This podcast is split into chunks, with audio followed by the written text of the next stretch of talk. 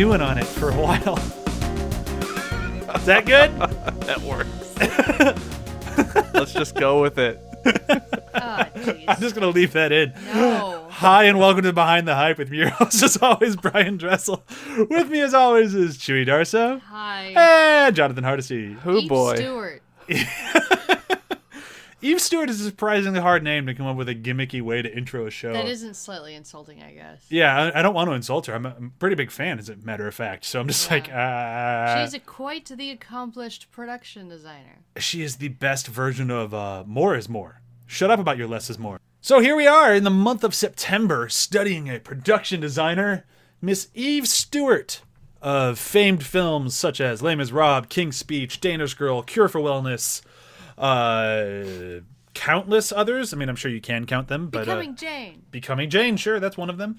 Um, yeah, really, really cool stuff, and uh, I'm very excited to talk about her this month. Muppets Most Wanted. That is, yep, and yet another one. She's done some, like, she's all over the place, and that's really exciting. And we're gonna start with, of course, as we told you last month. You know, we're gonna start with Topsy Turvy, right? Right? Right. Yeah. Turns out Topsy Turvy is a motherfucker to find. uh, did not know that when I mentioned last week that uh, that we would be doing it this week, and then we looked for it, and the only place I could find it was on Peacock with ads. And I'm sorry, I, I don't like the app Peacock; it's kind of crap, and I didn't want to watch with ads because it's already a very long movie. Um, so sorry, I will try to watch it at some point for where have they've been doing, um, but I, I don't know when that's going to happen. So we try to go still early-ish in her career, and we try to do something that would still kind of uh, at least harken back to a uh, like a period-ish film, and we went with Nicholas Nickleby. Uh, Mostly because it took place at the right time and it had Charlie Hunnam in it, and we like Charlie Hunnam. Yeah. Yeah, he, he's entertaining. And I had heard of the movie before. Yeah. I knew that it existed. Yeah, we, we were all aware that it existed. I remembered hearing good things about it. I heard those little Oscar Beatty, but that's uh, that- that's okay. Uh, John, had you heard of it at all? Beyond obviously the if you know the the work it's based on, but the film have you heard of? Uh, no. I, I've seen the cover before and been like, oh, okay, pass. Yeah, yeah, that's that's kind of where I was at. Um, I kind of heard of it, and that's about it. And uh, I, I gotta say, sitting on this side of things, I kind of wish I was still there. Um, wasn't wasn't the biggest fan of Nicholas Nickleby. Uh, about halfway through, I'm like, I don't think this movie has a fucking clue what it wants to be. What did you think, John? I was admittedly very bored throughout all of it, Okay. and I was so hoping it at wasn't some just us. yeah. I think it No, was as yeah, I- about halfway through was that I'm like, I don't think this is a good movie. It just seemed it just didn't know what it wanted to be. the movie's a goddamn it's, mess. It's based on Charles Dickens, which no one ever goes. You know that Charles Dickens, he writes great comedies. right? Real knee slapper, that guy. yeah, It's also like uh, it's based on Charles Dickens, which means it's going to be real easy to adapt. Everything that Dickens ever wrote is the easiest thing I to mean, put I on was film. looking at Wikipedia, and it said the book is sixty-five pages. The play is eight hours, if I remember. Wait, wait, the book is 65 pages? sorry, sixty-five chapters. Okay. I'm like, I'm like, how do you get an eight hour play out of a 65 page book? That makes more sense. 65 chapters. Okay. And then I th- I don't remember if I read it correctly, but it said eight. I swear it said eight hours for the play. And then they're they were praising this movie on being able to get it all into one film, and I'm like, did they though? I really feel like we glossed over a lot of things. Yeah, I feel like, and now I'm, I'm not a big Dickens guy. I, I've never been. I, I've tried to read his stuff before, and either it's just too dry for me or it's just too over my head. I'm not sure, but I just, I'm not really well read on Dickens. Um, so that said, my, my knowledge of this story is basically nil. So going into this thing blind, having not known the story, not knowing the source material, uh, and really basically barely remembering that it's even a movie, this thing was a bitch to follow. This, like I, I get the the core film, but still, it's just like the ping ponging back in tonality was just driving me nuts. just- they were. It was impossible for them to clarify why the uncle was so evil. Oh, he's so evil. First, just Maniacal he's laugh. just evil. He's like a m- yeah, like literally like a Muppet evil. Like what is going You get on? you get Christopher Plummer to be evil, and you're like, but I don't believe it. Yeah. It's just oh man, it just oof. Anyhow, so let let's try to do a breakdown as best we can.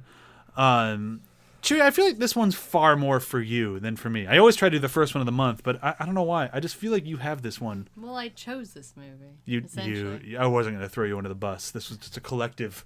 But if you want to take the the credit for this wonderful pick, Well, Nicholas Nickleby Sr. is a delightful father who apparently is so good at being a dad, he's terrible at making money. Uh, and then his wife says, Go. Well, what's the. Speculate? Speculate? speculate. which I translated to go make bets at Wall Street. That's what it sounded like. I'm like, I don't know what the speculating is. It sounds like you're just making bets on things. And then he lost all of his money, and then he died because I'm assuming suicide. They said he died of a broken heart, and I'm like, Uh, did they hint at? Didn't, didn't somebody say suicide? no. Okay. They said they think he died of a broken heart. Oh, you said suicide. You're like, oh, so he killed him. Okay. Because he, goes to his room, and then he, they said, and then he died. What do you do in that room? Bam! And then he died. you know, people feel bad when they lose all of their money and leave their family destitute. But Sure. they get to keep the house. Uh, and uh, so then they try to go to their uncle to ask for help, and the uncle's like, I don't like any of you, but I'll do something. the uncle's like, fuck you. So he sends Char- Nicholas Nickleby Jr. Uh, off to work as a teacher at a really terrible boarding school. Uh, and then his mom and sister apparently turn into seamstresses, and the boarding school sucks. And it turns out that his yet to be discovered cousin is has been abandoned there. You figure that out near the end of the movie. Uh, and he beats up the headmaster, and he leaves all the other kids there, but he takes the one kid. fuck these kids. Yeah. um, and the uncle gets real creepy with his niece. Uh, Charlie Hunnam comes back and goes, I don't like this. You guys are being jerks. Then he gets a job from a guy on the street. We never find out what that job is, but he's very happy to have that job. And then he starts buying paintings from Anne Hathaway because reasons. Um, Pausing you really quick. I we just watched this movie a couple days ago. I had totally forgotten Anne Hathaway was in it. Like Yeah. that's how quickly this movie's leaving my head. But Yeah. uh, he's in love with Anne Hathaway because they just like the way each other look. And They're not wrong. They're very attractive people. Yeah. Um, he has to step in and stop evil uncle from making Anne Hathaway marry evil friend. And then they gang up on evil uncle because he made a bad speculation on something and is losing all of his money. And then you find out that he had been married and that his the one kid is his son and he And- was a terrible father who seemed to neglect his child, but then seemed really sad that his child was dead for some reason. Yeah, you, you jumped over the Jamie Bell dying. Of, Yeah, but that just didn't seem very important. because so much stuff happens that just doesn't seem that important, but it also is important. And then the movie ends when Christopher Plummer kills himself. And everyone's happy. yeah. That's uh, that's pretty much it. and I'm just like, I there's so much being glossed over. Like I I feel like I need to be more invested in what's going on, but I have no details. There's literally a scene with Christopher Plummer, Plummer and his evil friend evilly drinking booze in front of a fireplace laughing together. Like how much more cartoonish can we get? Oh my god, that, that That's not fair very to cartoons. That's not fair to cartoons because those are specific. yeah. Like, I think that's kind of like our our guessing our biggest problem with this movie is just like uh, I'm fine with a movie that's packed to the gills with content. Like I'm fine with that. I fucking love Aquaman. Like I'm fine with it. Just throw as much shit on the screen as you can, jam stories in, make it work. But even that, I feel like uh, Ocean Master gave more motivation to his evilness. Well, th- that's kind of what I'm saying. Is like you can make multiple storylines that don't necessarily coincide. They might in like tonality, but they might or like uh, by subject matter, but they might not actually line up with each other very well. You can make that work in a movie. I, I have no problem with it. You can definitely make it work in a book. This movie, however, I think it just missed the mark entirely, and I think this one's going to be a real big victim of what we bring up a lot on our show of they just did not try to adapt the book. They just try to throw the book at the screen and hope for the best. And man, it did not work for me. Like this is one of the few movies that we've reviewed since turning over to Behind the Hype where like I if I didn't have to do this for the podcast, I would have turned it off. And I think we've watched worse movies. I don't think it's the worst movie I've ever seen by any stretch. Uh, It just it's been a long time since I've watched a movie that just did not grab me in any way, shape, or form. But Yeah. the production design was really good. Oh, I was gonna save that for the back half because like I'll, I'll get to where like the look of the movie is fucking gorgeous. yeah. Uh, so yeah, we'll we'll save Eve for the end of this thing because uh, she is the the main focus point of this month. So and she's far and away the best thing that's happened in this movie. So I just kind of want to spend a little bit more time reviewing the film itself before we uh, kind of go on. And, and there's not really too much more to say, I don't think. Um, I think it one of the reasons that it is not great is because your theory if the uh, the people making the movie are having too much fun, yeah. the movie's not good. And I think everyone in this movie was having a great time. Oh yeah. Uh, and just for clarity's sake, it's Nick Friedman's theory, not mine. I just Oh, like to repeat it the most. Nick Um, Friedman's theory. Yes. Uh, Because all the actors look like they're having a great time. oh my god. Like. Uh, like I've always been a fan of Charlie Hunnam. Like whenever I see him in something, I'm like, eh, that might not be good, but he's gonna be good in it. Yeah, Like he he Charlie always Hunnam. gives it his best, and I, I really appreciate that. Uh, as he does the most ridiculous movie after ridiculous movie. So the fact that he's always just showing up to play is great, and he definitely showed up here. There's just And he's, for a little bit here and there, he's kind of dressed like a Babadook. that's true. when he's in complete black clothing and he's got his itty bitty little waist Yep, and his mhm. big broad shoulders. Yeah, maybe I would liked the movie more if he'd just been a Babadook. um, but there was something kind of like frustrating about him in this movie, and I, I don't blame him because I think he was doing the best he could with what the director gave him. But the whole, like, I, I mentioned it before, and I'll, I'll keep bringing it up. The tonal shifts in this movie are just fucking bananas. Like you have the scene with Jamie Bell, and I'm a big Jamie Bell fan. Uh, I've been a fan of him since Billy Elliot. The kid's an amazing actor. A guy is an amazing actor, uh, and he does a great job in this. But his character gets consumption at a certain point, and uh, Charlie- Really fast. really fast. Just boom, you have consumption. Oh, he's Boom, you're dying. Boom, you're dead.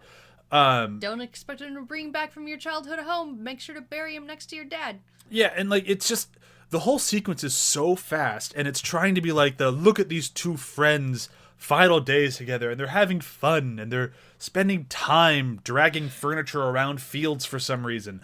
Um, because that's what they do in all period films. Uh, who would drag that couch out there? Because in Come on. England it never rains, so bring upholstery out into the elements makes total All sense. of England is known for its lack of rain. It is a very dry country.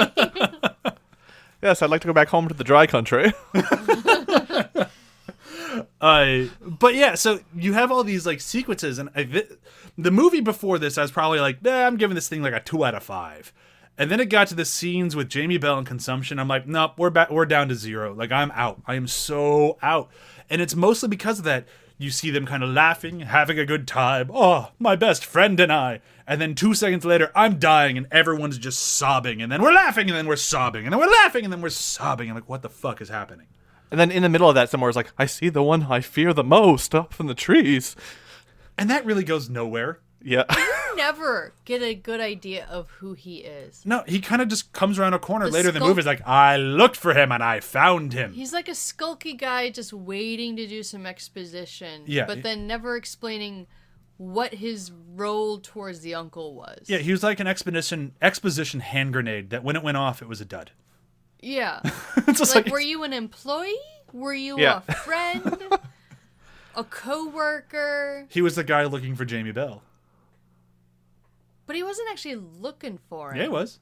For that one moment. Yeah. The rest of the time, he was like, I have information you might want. Oh, I guess that's true. Yeah, he's like, I don't understand who the fuck he was. This is why I had that problem Yeah. that I was saying earlier. If we didn't read the book, like you're fucking lost. Yeah. Right. I feel like there's more that we didn't get, and he just he shows up, and then it's like, okay, he seems like a weird character with no development, nothing to get us attached to him, and he's gone for the rest of the movie until this end part. And I'm like, who was this weird guy again in the tree? Oh, him. What's he supposed to do again? And like, I was asking that instead of actually watching the movie. Yeah, just trying to figure out like where these loose threads were coming from, and it's like um, fucking nowhere. Apparently. Yeah. oh, where are they going? Nowhere. I just And- have a loose piece of thread here. Would you like to hold it? like his like his crazy assistant, who's constantly talking about how he used to be a gentleman until he became associated with the uncle. And I'm like, okay, well, what did he do to you? We, we're never gonna address that. Nope, never gonna address Um, it. And why does the uncle keep you hired? Yeah, why You're such it- a dick to him. You are a terrible assistant. You openly mock your boss. Yeah, th- this movie just left me flustered. Pretty much at every turn. I, I, I don't think it's a good movie. I don't think it deserves the good reviews that it has, and I, I I really I really feel bad if uh, if we're shitting all over one of your favorite movies. Uh, but this one, this was just a big miss for me. I just think the Brits really enjoyed making it. I think everyone had a great time. Uh, but by and large, I think the person who had the best time is the person who did the best job in the movie. And that easily, in my book, is the production designer. She fucking crushed this movie. Like, there are a lot of actors, like, I'm looking, Choose has a IMDb up right now. Like, I forgot Alan Cumming is in this thing for a little bit. He was great. He great. just do his Yeah. Scottish flair Yeah. or something. Uh, and that was Nathan Lane was in it as Nathan Lane.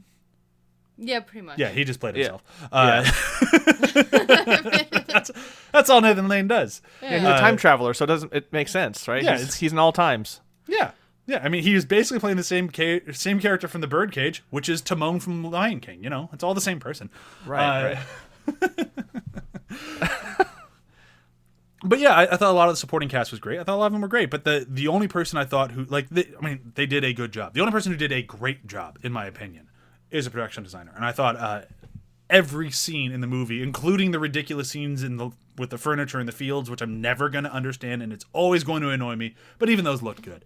Um, but I'll let Chewie talk a little bit more about it, since that is far more her wheelhouse than mine. I mean, there's just a lot of detail in this movie because each set specifically has its own flavor. Uh, one of the kind of heavy-handed but still very appreciated because it was totally thought through was the fact that the uncle's office or whatever living room is filled with dead birds. Now, really quickly before you actually make this sound good, is it bad that his office reminded me of the bad guy from Ace Ventura 2? No, it's fine. That's just because of the tusks, I'm sure.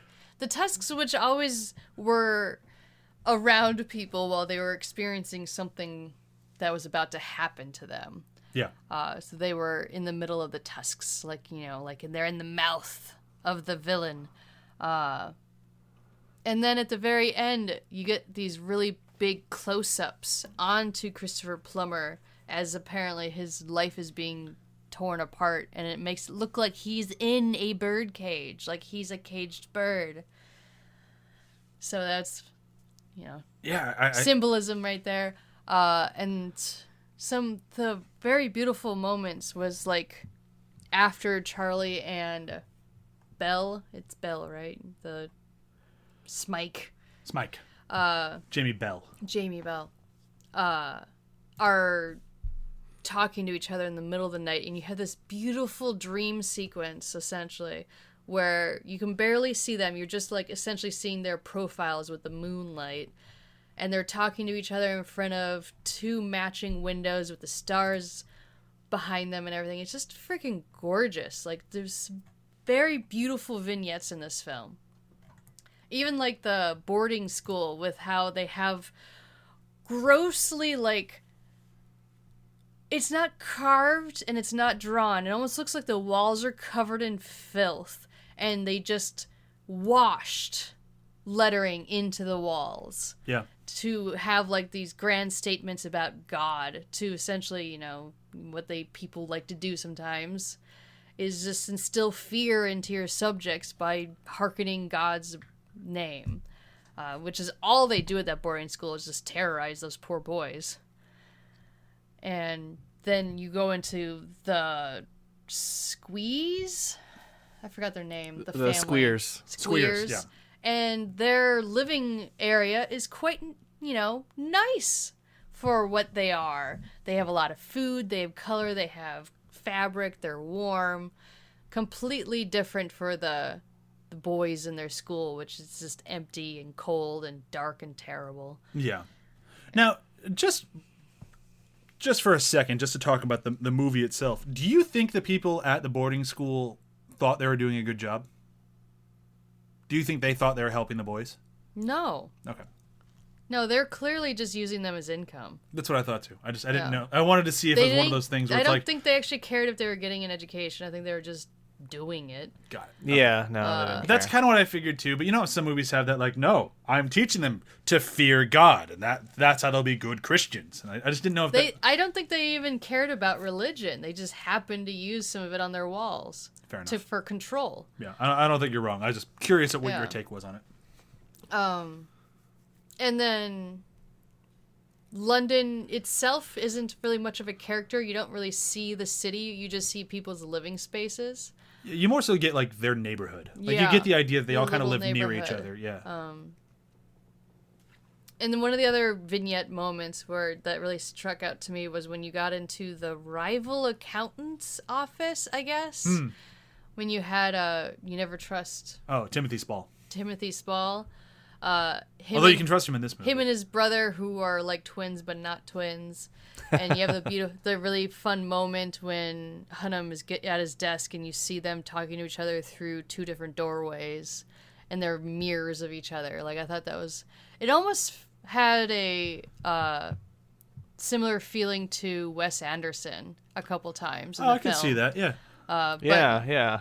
a more like less how do I say ob not obvious A little bit more subdued. subdued yeah. yeah where you want to have good production design but you don't want the production design to be quite the massive character it is in Wes Anderson movies because Yeah, it didn't feel like Wes Anderson much. movies the production design is its own character Oh, for sure. I mean, yeah it's the only character that carries over from every film. Yeah. uh, in because with this movie, Eve still she created character for the film, but it never overshadowed the actors per se. On Wikipedia, it said that she requested to change the time period to more during the Industrial Revolution for this film, which I didn't really get a feeling for, I'll admit, because I don't really see any of them interact with machinery or anything. So maybe it just had to do with what design was in buildings at the time, and I'm not familiar enough with it to notice. Now, just for those of uh, for people out there who aren't fully uh, attuned to the film industry, uh, for production designers who basically design everything that you see on set or like kind of have a final say, Well, the department create- head of the look. Yeah, they create Um, a cohesive idea of the look of the film So- while dictating to other departments. Do production designers often hire uh, costumers?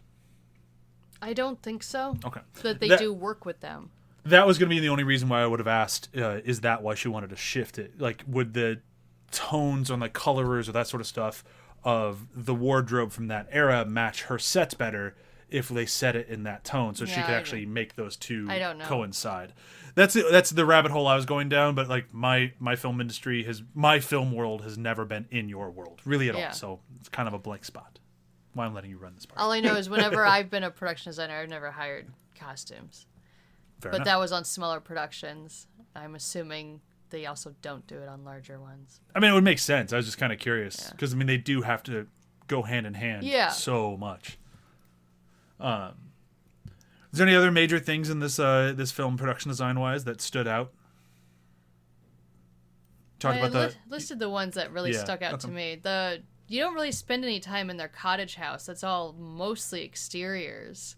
So that's I mean that's the juxtaposition there, I suppose, between the city, which is mostly inside because you don't want to be outside, right. uh, and then the country, which is just so beautiful and airy. So you so you pull your furniture out into the damp, uh, English air. I don't have a good reason for why it annoys the shit out of me. But ever since I was a kid, I'm like, who would drag their couch outside? Just get a blanket. Although we would, you know, we would think it's missing if it wasn't in this movie, though. Like, it, a movie like this that's doing all this stuff is going to have a couch out in the countryside somewhere. You're not wrong. I'm still gonna be annoyed at it. if it wasn't there, I'd be annoyed that it wasn't that I wasn't annoyed that it was there. Did that make sense? I'm sure it did. Uh, I followed somewhat. I the only other thing that I kind of want to just touch a little bit on because we're we're really beating the hell out of this movie. Um, I kind of want to talk about the direction of it because with a production designer like this who does such a good job, and you have actors who do such a good job, you have to give the director just a little bit of credit because everyone was doing the best job they could. I think they just went way too fucking like they set their heights or their goals way too high because it feels like the goal was to capture 100% of the book. and be a fun romp in the theater. Yeah, be a We fun. don't want to make our audience sad. Yeah, we don't want to depress people too much. Although this movie does have somebody die of consumption, and uh, they all celebrated a suicide at the end. so like, it an- is kind of a dark story. And an uncle who puts his niece in the line of potentially being raped more than once. oh yeah, it's not even like potential. He assumes she's going to get raped, and he's just fine with it, and is a little disappointed that it doesn't happen. Uh, he's this movie just has some really fucked up things in it, and it's not very good. So you, but either way, yeah, and they, they try to give it this bouncy, bubbly kind of like, oh, this is a period piece. Ooh, funny kind of Yeah. feel. And it's so weird. It, it bothered me throughout the whole thing. I was like, this is some dark stuff. Why is it so like lighthearted? yeah, it just doesn't About work. it? John, did you read? Uh, did you read Ebert's review for this one by any chance? Uh, no, but I might have to go do that after this. I mean, given how Ebert reviewed our last film of uh, fucking Superstar, where he was just like br- seething with rage and hatred of the movie, and this one is like the movie's exploding with life, and I just loved it. I'm like, exploding with life? Fucking people die all the time in the movie. What are you talking about? A dude Right, dies uh, of consumption. I mean, the after sitting on a couch this, outside. yeah. Douglas McGrath, didn't really go on to do too much. He only has eight directing credits. This is his third film. His breakout one was Emma with Gwyneth Paltrow. Which is actually a pretty. I mean, I haven't seen it since it came out, but when it came out, it was decent. I remember like. I mean, That's also that's also a period film where they're trying to be, you know, cutesy about it. yeah. So he liked doing the cutesy period thing. but I, yeah, I just I just don't think he could fully nail down what he had to do, Yeah. which is fine. I mean, he, he his directing career went far better than mine ever did. So Well, and what's interesting to note here is like this movie uh, for me. There was a few moments where it's like I would want to see the movie that they they've jumped into here. yeah, at various Yes. points. Like uh, when they got with the theater troupe, I was like, you know, given how bubbly the whole movie's been despite the darkness, the theater troupe seems to be where the rest of the movie should go, and I kind of thought that's where it was going to go. They, they they fall in line with them, and They made it the f- drama becomes tied to the play somehow. It's like, they oh, cool. that he was there for a while, but then it didn't feel like it. yeah, and then he just Yeah. fucking left, and I'm like, why would you just leave? Your sister said she was in trouble. Go help your sister, and then come back. You clearly love Yeah. this. Yeah. Go back to the most interesting part of this movie. God It damn. was the most interesting part, and it was and it is like a new family for him mm-hmm. that are supportive of each other. Yeah, I was glad they came back at the end. Like that made sense. Like there's no reason they had to be completely written out of your life. Whatever. Yeah, but I, I do wanted to say I think the director did a pretty decent job. I just don't think his movie turned out, which is unfortunate. Well, that would lead us to the next part of our show, which is usually quotes. I didn't think this movie was overly quotable, so I didn't write one down. Uh, You guys cool with doing favorite parts this week? Sure, sure. Yeah. All right, favorite parts. All right, uh, Chewy, why don't you go first? You've been leading the charge on this one. Well, my favorite part, I guess. Would be that even though his sister barely got a role in this movie, when she tells her uncle off about how she has self respect and she will not let him degrade her, that was a good speech. It's a good speech. She delivered that very well. Like it was well act- acted, it was well written, it was well shot. I- I thought that was a very good moment in the movie where they didn't. They allowed it to be what it was. right. Yeah. Um, I'm gonna go for another one of those sort of moments where it does revolve around the sister again, and it's just like it's kind of like what John said a little bit ago, where like every now and then you start queuing into a movie of like, oh, I want to watch this movie. Why is it not this movie? Like you just have this like, man, there are so many parts of this movie that work fantastically. I just wish they worked together. It's like a whole bunch of different off-brand Legos. Um, these don't click. Uh, my favorite part, however, was there was a moment where uh, the sister is about to get victimized, and she says to the guy, "I wish my brother was here because he'd He'd get you. yeah he'd show you what's what." And later on, when he has come back, the brother Charlie Hunnam has come back to London, and he's sitting in a pub with uh, Jamie Bell, and he's overhearing these two guys talk about this girl, and he's like, "Oh, and she thought that if her brother is here, he'd show me what what. Ha, ha, ha, ha, ha. I'll mess her up later. Aren't I funny?" And Charlie Hunnam's like, "No, I'm her brother, and I'm going to fuck you up now." And it's just such a great moment of like, "You moron." And again, he happened to go to this bar because the uncle's assistant told him to. Yeah. And it just happened to be at the moment that this asshole was there. That this could asshole's there and run-in. bragging about how he's so excited to rape a girl. Like, Yeah. I don't like that character. I don't like that plot line. I don't like anything. this movie makes me grumpy. John, favorite moment? Uh, we briefly talked talked about it uh, during the production design element uh, from the Cheeryble brothers when they arrive and they come in and they do Oh, that sure. like that mirror image thing. That scene, like the way the movie was styled there, and how like Chewie said before, it was very subdued. That was where I was most invested in the movie. Like if the movie had been that all the way through, just subdued, quirky, and kind of rough like took out all those other things that didn't quite work and focused on that.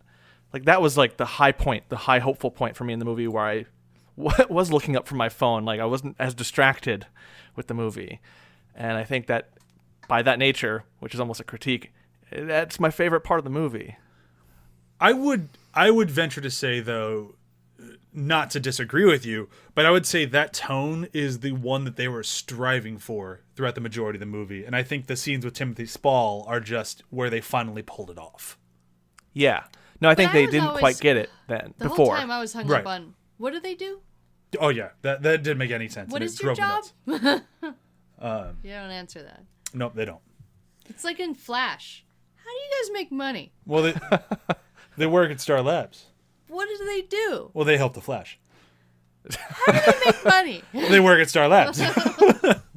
yeah we can it's, go all day. to- totally sound makes complete sense to me Oy. Uh, we didn't really talk much about Timothy Spall. Chewie did mention my, my one thing of don't ever trust Timothy Spall. and That's I because was he, at least he's not a rat. I mean, he does every now and then play good guys. I mean, he played Churchill, I think, in Doctor Who, was it? Um, or was it King's Speech? He played Churchill. I don't He played Churchill once, and I was like, oh, he's not bad. He can be. He's a great actor. Some people would say Churchill was a terrible person. No, I'm saying Timothy Spall is a good actor. Oh. He's a great actor. It just uh, he usually plays characters I'm like, don't trust him. It's Timothy Spall. um, all right, double features. It's gonna be a little rough this week because that means you'd have to watch this one again. uh, I have mine locked and loaded. As soon as we got about halfway through the movie, I'm like, I know what to do this with. Um, do either one of you have yours ready to go? yeah. All right, what are you going? Please don't take mine. I'm so proud of mine. I don't know what yours is. I want you to go first. I, I want to get. I want to capture my disappointment. In case you take it. A Knight's Tale. Oh, good. You didn't take it. We are in the same. Because A Knight's Tale was able to capture their funny, go lucky, kind of modern feel really well. And for the longest time, I thought Heath Ledger starred in this movie. Because I Uh, thought it was him on the poster. And then it turned out to be Charlie Hunnam. in the movie, I don't see it at all. On the poster, looking at it, yeah, I totally see where you're coming from. I think it's because of the movie Casanova. yeah, sure. They might have maybe had a similar poster. I don't know. And it's like the sort of longish, sort of shaggy-ish blonde hair. When they were younger, they looked a lot alike. Yeah, yeah, definitely. Um, mine, I'm going kind of in the same vein, but I think it's mostly like if you want to do period and quirky, you do it like this. So you'd watch this movie first to learn how not to do it, and then you watch the favorite. Okay. Okay. I was Yeah. like, but I already said that with Knight's Tale. Yeah. But no, the favorite also works very well. Yeah. And has very serious moments done very, well. very serious moments done well and funny moments done well. Yeah. That movie is a fucking masterpiece. I love the favorite. Yeah. Um, John, what about you? Uh, I'm maybe not gonna do quite the same thing where you go with one movie and then how it should have been. I'm just gonna go with these movies are on the same level of boredom for me. And if you like this sort of genre movie, you'll be fine. Uh, it was uh, it's this one and then the one we actually reviewed before with Scarlett Johansson, the uh, girl with the pearl earring. Okay. Both those together, they take up time that a double feature would have to take up, and you got costume designs and production They're designs. visually appealing. Visually Yeah. gorgeous movies. Yeah. But you um, know, you'll be looking at your watch through them if you're me. John, you've been doing the best during these double features of making double features that I cannot wait to not buy a ticket Oh, for. God. I am so excited to not go to your double I would features. be like, yeah, you can put those on. I'm gonna go to sleep. Yeah, Come yeah. on Well, down hey, to the new Bev. We're gonna do what? You know what, You're though? gonna do You know what? no. I'm good. For people who have insomnia or have trouble sleeping, this might actually be their salvation. Put it like a double feature starting at 11 o'clock for the first one, and then There you just go. on for it. Yeah. Yeah. But I do pride myself that no one in their right mind would go to my double features. I mean, no one's going to end these double features. That's to watch fucking Nicholas Nickleby again. No. You know what? It could have been good. A lot of movies. Every movie could have been good. Battlefield. Earth- No, never mind. Uh, Do this movie with Battlefield Earth. Clearly, they would meld together. Oh. that's what I should have gone with. Like, do this one, then Speed Racer. let's just let's just fuck with your head. Oh man. All right. So we have finished the first week of Eve Stewart month. Uh, so far, so good on the production design. Hopefully, next week will be a little bit better with the movies, but that is not up to me. Not up to you. Which one of you did I say is going first? It's Chewy, right? Well, I thought I was going after John. Oh, John's going first. Okay, John. Um, is the as far next- as Eve Stewart movie that we will be watching. let's go with since I'm most curious and want to see it. Uh, let's try to do that Cure for Wellness. Mmm. If you haven't seen it yet, that'll be fun. Oh, I you missed just it gave when it me came a out in the reason theaters. to buy it.